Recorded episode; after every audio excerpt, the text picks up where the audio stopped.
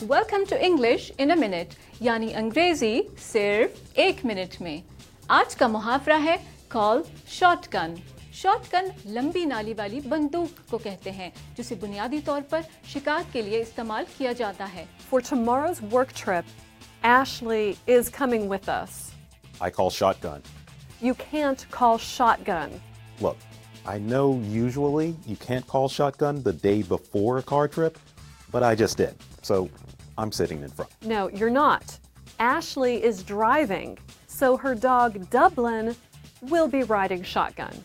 Call shotgun کا مطلب ہے کہ آپ ڈرائیور کے ساتھ والی نشست پر برا جمان ہو جائیں اس محاورے کا استعمال مشہور فلم وائلڈ وائلڈ ویسٹ کے دنوں میں شروع کیا گیا۔ اس دور میں استعمال کی جانے والی سٹیج کوچ بالکل ڈھکی ہوئی ہوتی تھی۔ اسی لیے ڈرائیور کے ساتھ بیٹھنے والا فرد شارٹ گن پکڑ کر چوکس رہتا تھا۔